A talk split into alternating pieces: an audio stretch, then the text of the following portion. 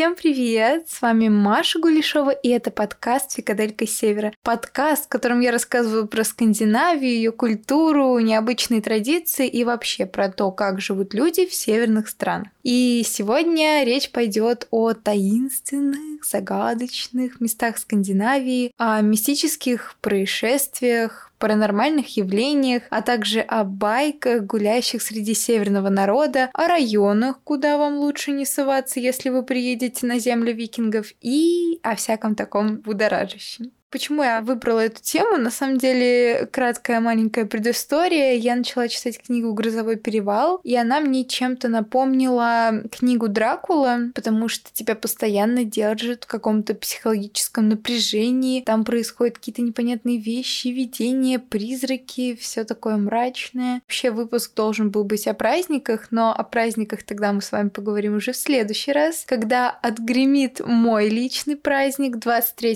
июля. У меня день день рождения, вот, и это будет как-то более символично. Но раз уж сейчас у меня такой мистический, загадочный вайб, я думаю, что это обязательно надо поддержать. Я полезла искать в интернете, какие же интересные истории, легенды, мифы ходят вокруг Скандинавии, и на самом деле их там немало, но предупрежу сразу, что я отобрала только те, которые под собой имеют хоть какую-то логическую подоплеку, что хоть как-то наука к этому привязана, связано, и это правда существует. А всякие истории про церкви и заброшенные отели, в которых живут привидения, я не собирала, потому что все это основано лишь на каких-то впечатлениях очевидцев и непроверенных фактах, и мне кажется, что такое может выдумать каждый на ходу, и интереснее разговаривать про что-то, что ты можешь увидеть реально своими глазами.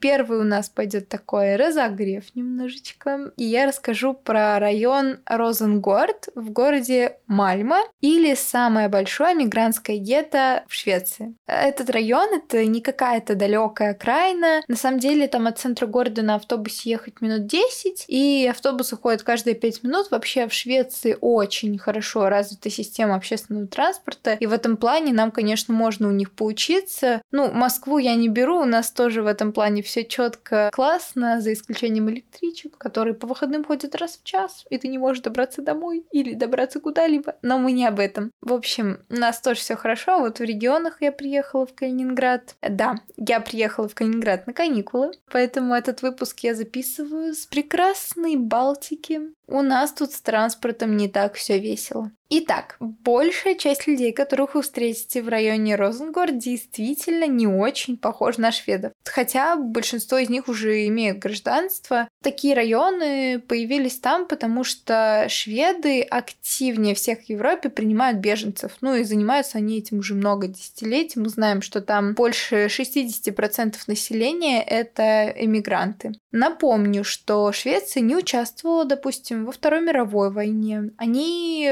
принимали к себе вот бегущих э, от войны беженцев из других стран Скандинавии, из Балтики, с Югославии, с Балканов. И в последние годы туда особенно приезжают сирийцы. Ну, я думаю, мы с вами все понимаем, почему каждый год в такую небольшую страну, как Швецию, приезжает более 100 тысяч беженцев. И так как бы случилось исторически, что мигрантской столицей стал город Мальмо. И в районе Розенгорд большинство жителей имеют не шведское происхождение. Если посмотреть на фотографии, то внешне этот район похож на советский, где кругом одни такие невзрачные панельки. И если зайти в новости и вообще в какие-то СМИ в Швеции, то там про этот район пишут только плохое. Там со стороны полиции за ним усиленный контроль. Власти тоже бьют тревогу, что они не знают, что с этим делать. Население района там чуть больше 20 тысяч человек. Большинство это люди из Ирака, Югославии, Ливана, Афганистана. Из такого прям страшного, что я нашла. То есть там очень много шумихи по поводу этого района, но по факту, если посмотреть, опять же таки, на снимки, то, ну, там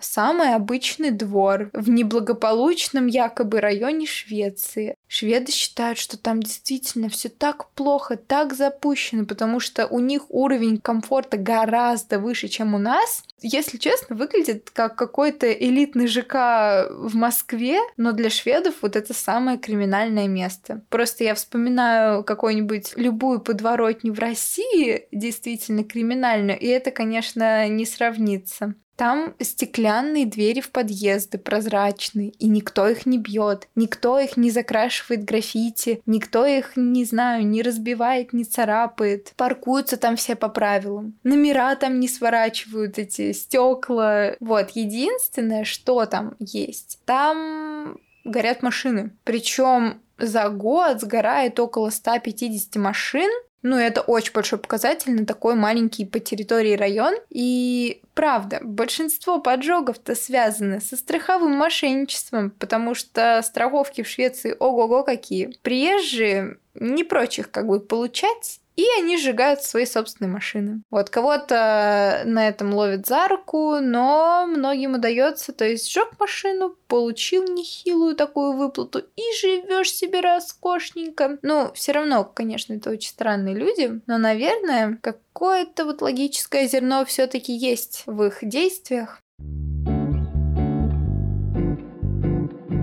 Итак, как бы поговорили-поговорили о смешном, а теперь перейдем к менее смешному, к настоящим мистическим местам. Первое — это лабиринты Блё Юнгфрун, надеюсь, я правильно прочитала, или Ведьминские скалы в Швеции. Это одно из самых таких покрытых тайной мест, это островок суши. Он находится в моем родном Балтийском море. На юге от Стокгольма остров поднимается над водами пролива Кальмарсунд, и площадь его не достигает одного гектара, то есть оно вообще довольно небольшое. Там никто не живет, шведы считают его проклятым. М-м, сейчас я вам расскажу, почему. Название переводится как «синяя дева», но его так называли не всегда. С 15 века он начинает упоминаться в каких-то там источниках, э, и о нем говорится как о Блокуле, то есть о ведьминой скале. И моряки боялись произносить это название слух, потому что они считали, что когда они произносят название этого дьявольского острова, они могут спровоцировать бурю, которая может потопить их корабль. Поэтому они заменили это название другим — Блёюнгфрун. Господи, можно язык сломать об это название.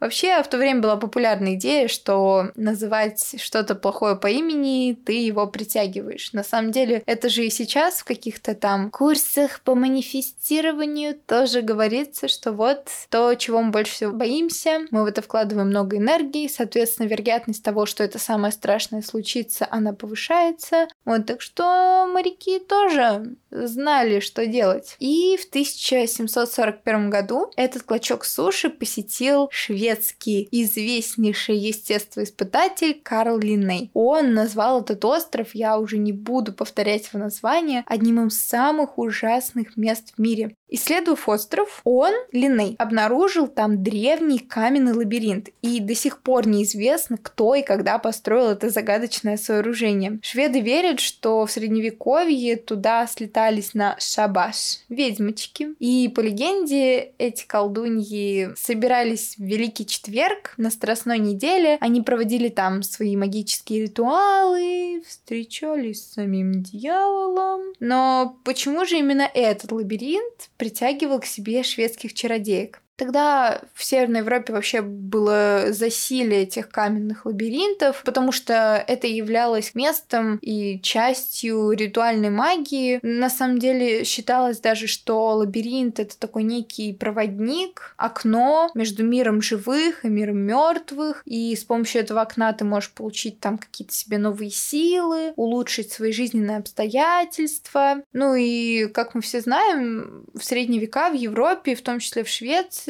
шла охота на ведьм. Поэтому, кстати, вот я читала тоже статистику, что, не помню честно, наверное, это было чисто в Швеции, только за 8 лет палачи казнили около 300 женщин, которых просто подозревали в колдовстве. Это, конечно, невероятный по тем меркам количество. И ведьмам приписывали просто все. Вот, допустим, дождь смыл урожай, виноваты ведьмы. Град начался, побил посевы, виноваты ведьмы. Погиб скот, Конечно, виноваты ведьмы. В общем, им приписывали все беды, поэтому, ну, это место считается таким ужасающим, что вот, все вот эти отбросы общества, нечистые твари, они все собирались вот в этом лабиринте. И что в итоге? Мрачные легенды об этом острове оказались немножко правдой. В 2014 году, очень э, противоречивый год в истории человечества, этот остров активно исследовали археологи. В ходе раскопок они обнаружили две ритуальные пещеры аж каменного века. Например, там одна пещера представляла собой некий некий алтарь, где, по мнению археологов, производились магические действия.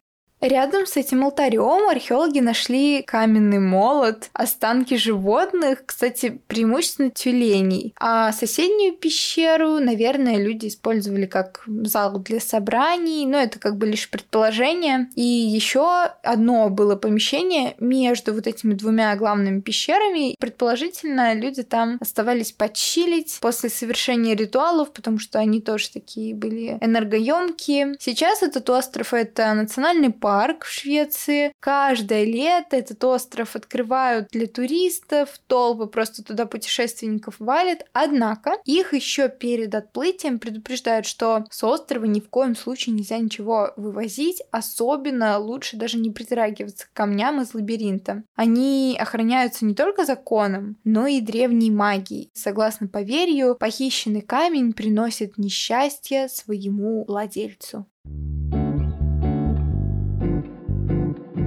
Рада сообщить вам, что этот выпуск выходит в содружестве с подкастом «Дожить до 18». Это проект трех друзей, студентов, где они обсуждают университетскую жизнь, делятся своими переживаниями, пытаются найти свое место в жизни и рассуждают о карьере. У них есть три сезона, и на протяжении них вы будто проживаете вместе с ребятами маленькую жизнь. От 11 класса и волнениями перед ЕГЭ до окончания второго курса и проживания кризиса середины обучения, то мне очень скоро предстоит. Общение происходит в максимально комфортной обстановке. Вот честно, я слушаю, будто сижу в теплом кругу друзей. Кстати, лично я отметила для себя выпуск 3.4. Он про рефлексию после двух лет студенчества, потому что я сейчас поступила на второй курс, и мне очень было интересно послушать о том, что же меня ждет. Также там они рассказывали о платке вышки. Знаю, что для многих это актуальный и наболевший вопрос, также они упоминали о том, как перевестись на полный бюджет. Я прям уважаю. Мой респект ребятам. Еще у них есть ламповый телеграм-канал, где ребята общаются на любые темы. Они там делятся своими радостями, горестями. И все это очень в экологичной и этичной обстановке, конечно же, без буллинга. И заводить друзей во взрослой жизни все труднее. Поэтому, если вам одиноко, да или если вы просто хотите расширить свой круг общения, настроение, то welcome к ребятам. Ну а мы продолжаем.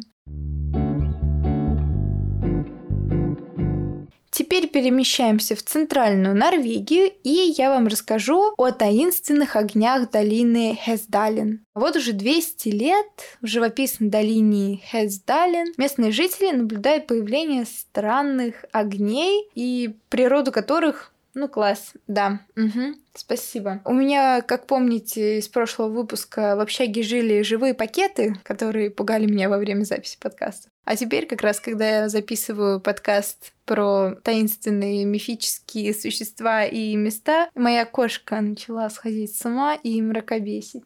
Ну что ты мяукаешь? Уходи. Уходи. Я боюсь. Ну ладно, если она будет еще мяукать, наверное, надо будет с ней что-то сделать, но вы этого уже не узнаете, потому что мы этот момент вырежем. Продолжаем про таинственные огни. Сегодня в этой долине постоянно проживает около 150 местных жителей, но почувствовать уединение у них не получается, потому что ежегодно туда приезжает огромное количество научных экспедиций, которые занимаются изучением этого загадочного феномена. Несмотря на самые технологичные приборы, ученые так и не могут исследовать природу таинственных огней. Единственное, что они смогли сделать, это как бы разложить, классифицировать их по каким-то там группкам. Например, там есть короткие вспышки белых огней, также замечали большие желтые шары, которые как будто зависают над домами в течение нескольких часов. Были замечены какие-то странные огни с красными ободками, которые вообще там появляются группами и всегда находятся на примерно одном и том же расстоянии друг от друга. Старожилы утверждают, что раньше эти огни можно было наблюдать 15-20 раз в год. Но это, конечно, так странно. Я вот думаю, старожилы, у них явно уже отказывает память. И нет, вот они считали, сколько раз эти огни появляются на небе. Ну, не особо верится, хотя люди тогда были другие, и, может быть, это и нормально. Но с 80-х годов прошлого века частота их появления заметно увеличилась. Никак, кстати, эти огни невозможно зафиксировать радиолокационными установками, соответственно, они не являются материальными объектами. Поэтому природу этого явления человечество пока не может познать. Нам остается с вами только наблюдать и восхищаться этим до жути красивым зрелищем. Еще в Дании есть якобы край света. Это одно из самых необыкновенных мест на нашей планете. Ну, вообще, это стык двух морей, на самом деле, Балтийского и Северного. Находится это возле города Скаген. И местные жители так и назвали это место краем света, так как стык этих морей настолько отчетливо заметен, что у тебя правда создается впечатление, что заканчивается один мир и начинается другой. Это чудо объясняется тем, что в этих двух морей есть два отдельных течения, и они разной плотности. Соответственно, они разного цвета, они не смешиваются, а создают отдельную границу, которая так ярко видна.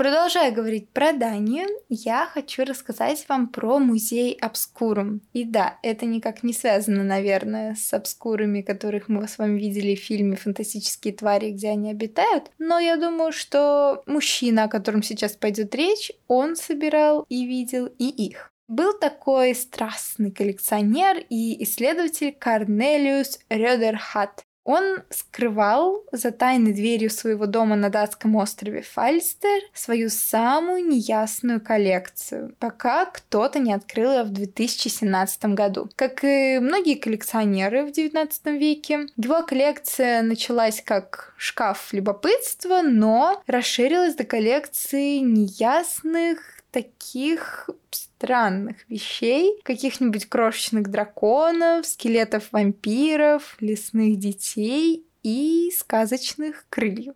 Этот Корнелиус был богачом, и он собирал все, что его привлекало, После посещения Лондона его интересы обратились к таинственным, криптозоологическим и оккультным вещам. Также в этой темной коллекции были такие экспонаты, как скелет вампира. У него была своя коллекция фей и другие сверхъестественные образцы. Вот и сейчас э, это музей, который вы можете посетить и посмотреть все эти необычные вещи. И непонятно, что из этого всего подлинники, а что подделка. Меня безумно заинтриговал вот этот музей, я очень хочу его посетить, потому что правда интересно. Я думаю, что это чем-то похоже на нашу кунсткамеру в Питере, в которой я, кстати, тоже не была, потому что мне кажется, что моя и до того сильно расшатанная психика не готова к таким страстям и к таким отвратительным вещам, но, возможно, это что-то более интересное и более научно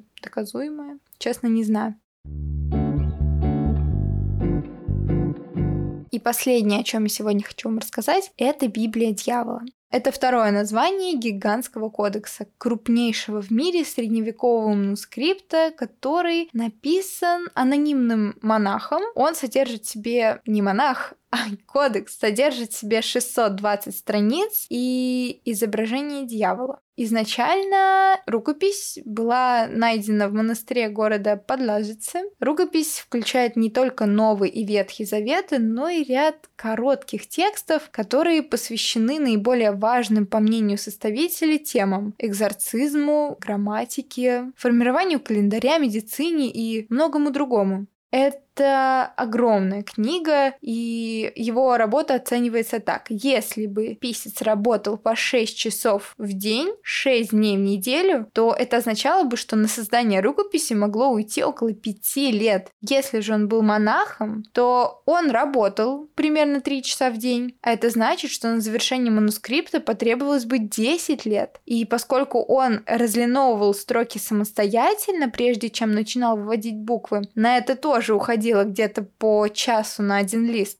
Это еще больше увеличивает период, который необходим для завершения рукописи. И учитывая, что там еще есть иллюстрации, которые тоже рукописные, понятное дело, можно утверждать, что на создание манускрипта потребовалось от 20 до 30 лет. Эту потрясающую рукопись признали чудом света, но самой удивительной частью этой некой Библии дьявола можно назвать одну очень интересную, пугающе интересную страницу с цветным изображением самого сатаны. На самом деле есть очень много предположений относительно того, как это адское создание проникло в столь священную книгу. Ну и точного ответа, конечно же, не имеется. Именно из-за этой тайны этот кодекс настолько популярен, и я видела фотографии этой страницы, правда, какое-то невероятно отвратительное создание, и даже не верится, что такое чудовище могла нарисовать рука человека. Оригинальный фолиант находится за стеклом в подвале Королевской библиотеки Хюмлегордоне в Хумлегердене наверное, Хумли Герден, да, потому что это хмельной сад, где раньше выращивали хмель. Вот в прекрасном районе Эстермальм. Я тоже очень хочу посмотреть на эту штуку вживую, но когда у меня появится любая возможность поехать в Скандинавию, при первой же возможности я воспользуюсь случаем и обязательно посещу все те места, о которых я рассказала, но, может быть, не все сразу, но как-нибудь точно. А я вам желаю